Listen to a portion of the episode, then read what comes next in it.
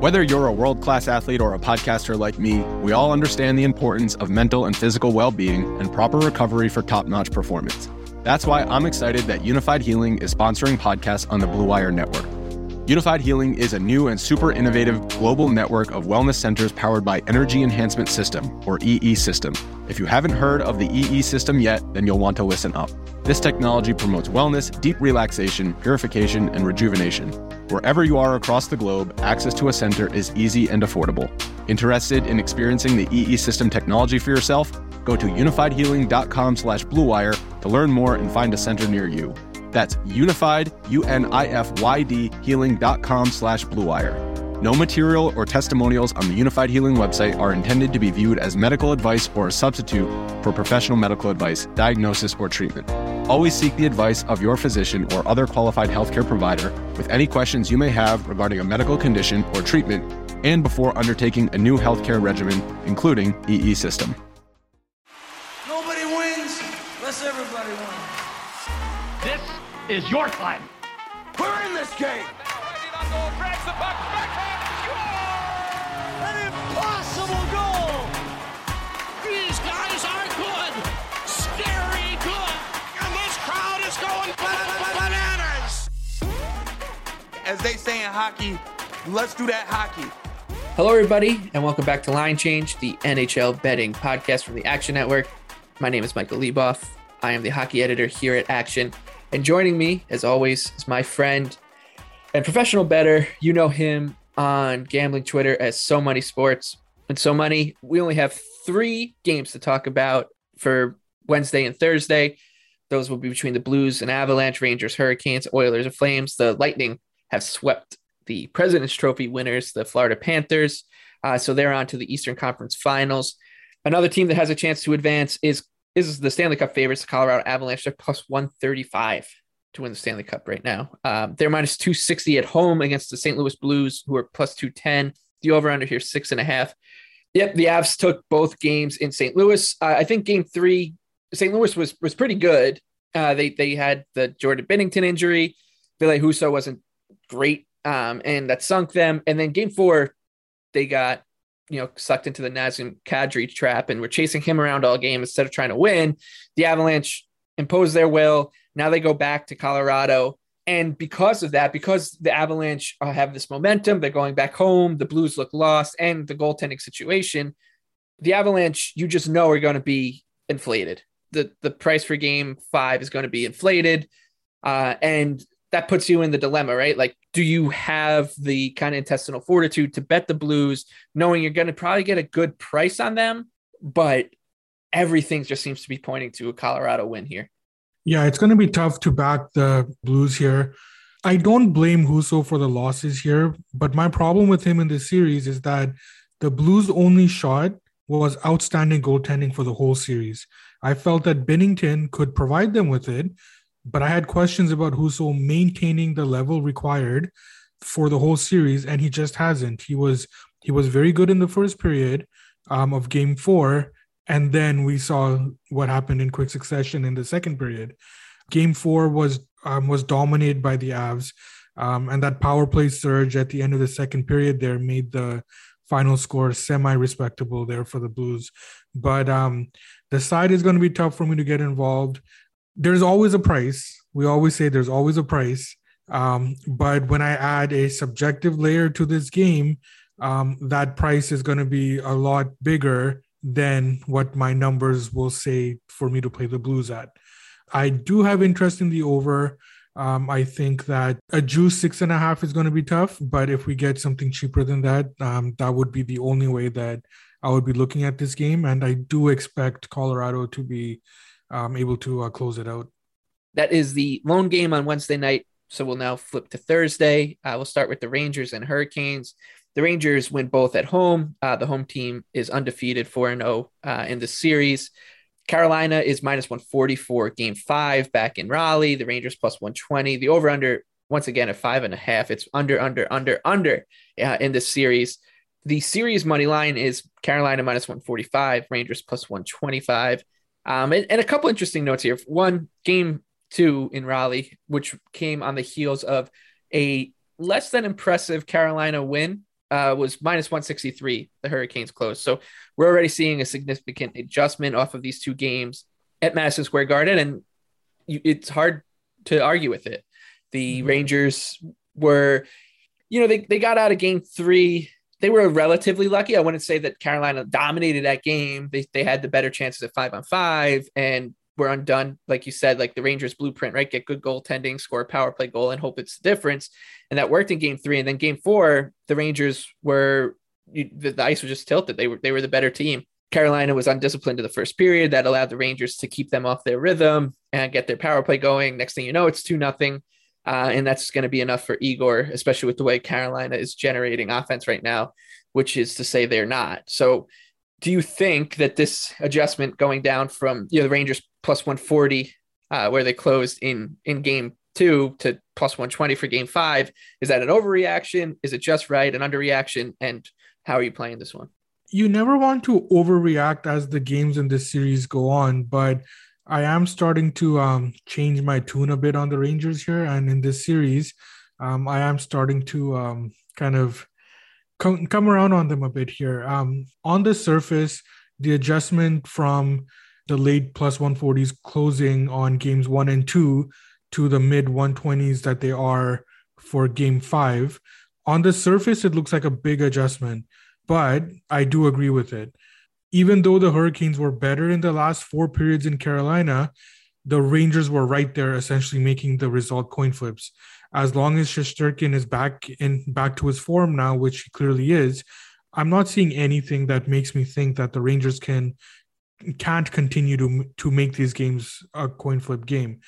I'm not arguing that Carolina with Carolina being the better team. I've always maintained that they are, but I am starting to change my outlook in the sense that I just want these games to be a coin flip, and I think Igor gets me there. I suspect this line will probably get higher on the Hurricanes, um, which does give me interest in the Rangers. In the mid plus one twenties, I am almost there, but when we go a little bit higher, I will get there, and I will most likely have a play on the Rangers in Game five. Before history is written, it's played. Before it's frozen in time, it's fought one shift at a time. Before it's etched in silver, it's carved in ice. What happens next will last forever. The Stanley Cup Final on A B C and E S P N Plus begins Saturday. This episode is brought to you by Shopify. Whether you're selling a little or a lot, Shopify helps you do your thing, however you cha-ching. From the launch your online shop stage, all the way to the we just hit a million orders stage. No matter what stage you're in, Shopify's there to help you grow. Sign up for a one dollar per month trial period at shopify.com slash special offer, all lowercase. That's shopify.com slash special offer.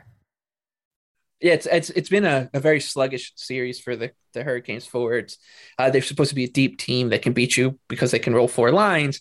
Uh, they basically have parts of one line working right now. It's it's been really just a a, a pretty ugly effort. You do expect them to improve uh, off off of what we saw from them in game four, uh, game you could say the third period of game three and game four, uh, in game five. But the Rangers are just a, a team that has turned into A, yeah, like you said, a, a, a good team in rock fights, very Dallas Stars kind of what we saw in round one, where if you, you know, you're the underdog, you're on the road, just kind of sit back and, and absorb and, and stay in the game as long as possible.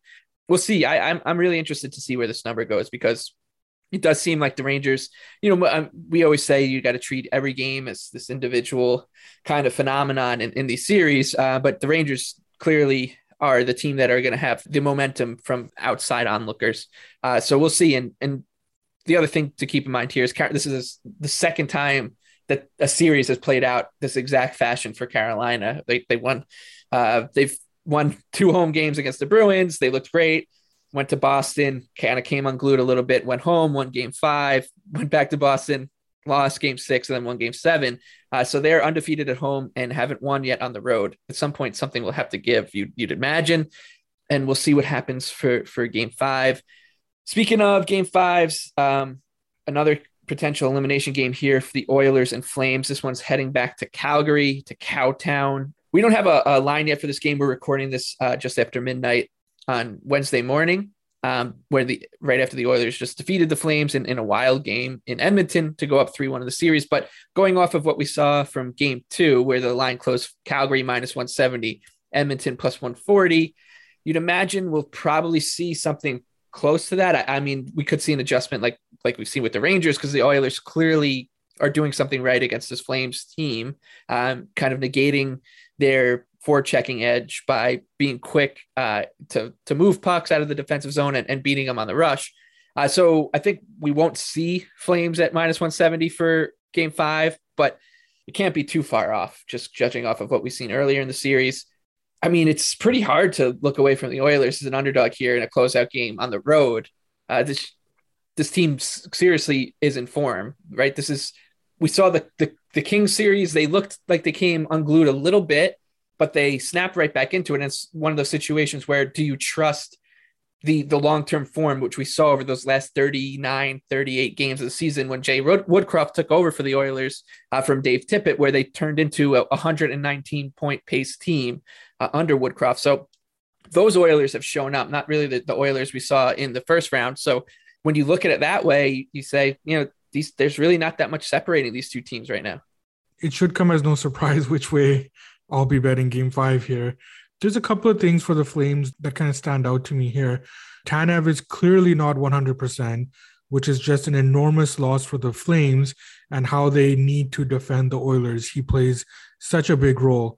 Um, and after the first period, I was making my notes on Markstrom, and I was all set to um, kind of speculate not only on fatigue on Markstrom, um, but also um, him carrying an injury, because he he, he just didn't look himself Um, looked like himself there, but credit to him, I thought he was he was spectacular the rest of the game.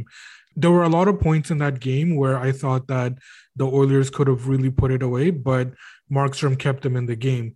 The Flames' top guys have disappeared for the most part, and we do need to give the Oilers credit for that. They've been working on their defensive game ever since Woodcroft took over, and they've settled on a strategy right now where they are content to give up shots. As many shots as Calgary wants to take, they're fine with that, but they're limiting the high danger chances, and they're trusting Smith to make that first save, um, as long as that first save is not coming from two hundred feet out.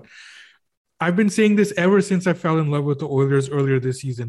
They don't need outstanding goaltending to be successful. They're getting, for the most part, an average performance from Mike Smith, for the most part, and that's good enough right now.